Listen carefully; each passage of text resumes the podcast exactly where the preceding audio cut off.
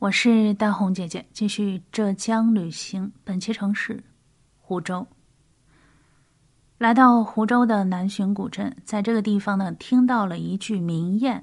这个是带领我们的导游告诉我们的，说南浔有四象八牛七十二吨狗。当时这句话给我们所有的游客听得一脸蒙圈，因为这什么意思啊？也不押韵，也不朗朗上口。但是。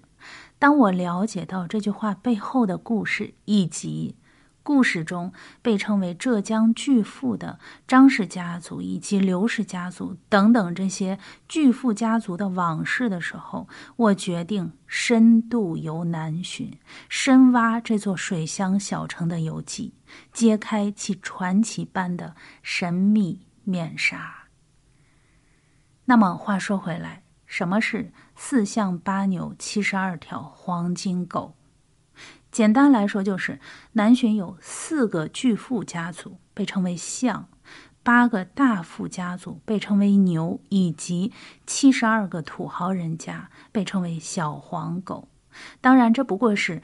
类似于孙悟空七十二变的一个顺口溜啊，因为七十二变是为了表达这只猴子想变什么就变什么，而非真正的要计算一个准确的数量。那么举一反三，这个七十二条小黄狗代表着南浔的富豪多到数不过来，这并不夸张。而让我们觉得比较夸张的一件事情是什么呢？就是。即便是垫底的七十二个小土豪，一般的有钱人家也不可忘其资产之项背。那南浔人当时有钱到让人害怕的地步。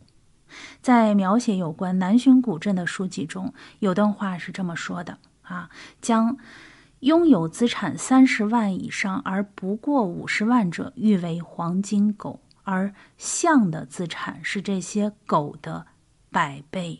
同时，南浔的大小富豪加起来，他们的财产总额相当于是六千万到八千万两。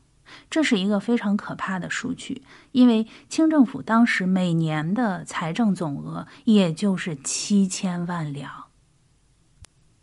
因为我的数学并不是很好，所以我也没有算出来这个七千。两七千万两到底是多少人民币？但是我看过别人的一个算法，就是排除掉通货膨胀以及其他的因素的干扰，把这七千万两换算成现在的这个人民币的话，大概就是七千个亿。而南浔当时的每一个项，这个大四大家族，每一家的资产都在千亿。人民币以上，所以说南浔的富豪资产之雄厚，连当时的皇帝和后来的国民党高官都是要礼让三分的。你说他是富可敌国，这并不为过。而这四项中就包括我们今天要提到的这个张家。我们接着上一期的节目继续说。这个人呢叫张颂贤，他生于一八一七年。说起来，其实他不算是南浔古镇最富的一个项啊。南浔最富的那户人家姓刘，初代的富豪叫刘墉。呃，也就是南浔著名的江南园林小莲庄的拥有者。此外呢，这个刘家在杭州还有一个小刘庄，在青岛也有地产。南浔的嘉业堂藏书楼也是他们刘家的。所以说我考虑把刘家的这几个宅子放在一块儿，在后面说。咱不着急啊，咱们从相对简单一点的这个张家开始着手。张颂贤的父亲呢，是一个卖糕饼和调料的小生意人，积攒了一点家业之后呢，他们的吃喝算是不愁，但是绝对不算是大富之家。耳濡目染，张颂贤从小就习得了以诚为利。以和为贵，以恒为价，以信为盈，以虚为货，以君为财，以真为达的生意经。那么这个生意经呢，其实也是徽商的生意经。在上一期节目中，我们聊到这个张颂贤的父亲呢，祖上是安徽人，徽商出身。这个徽商是中国三大啊帮派之一。那么他们的祖上是安徽的休宁县，这个地方是出徽商最多的一个县城。所以说，你看，这就是 自带做生意的基因，因为他们祖上就是这么来的。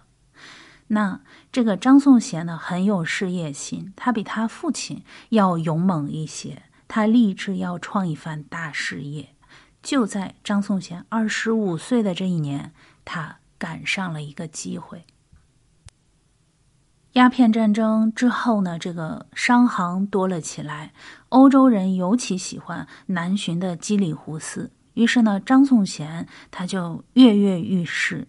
他先是在家族的资助之下开了一个小小的丝绸店，很快他的生意就发展到了上海。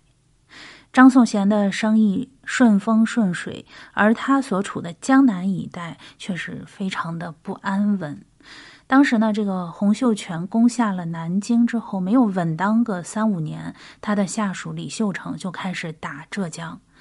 这时候，张颂贤是四十岁，在清政府和太平军对峙的这个后来的五年中，浙江的人口锐减，百姓是民不聊生，各行各业动荡不安，而张颂贤却在这个机遇上一不留神发了财。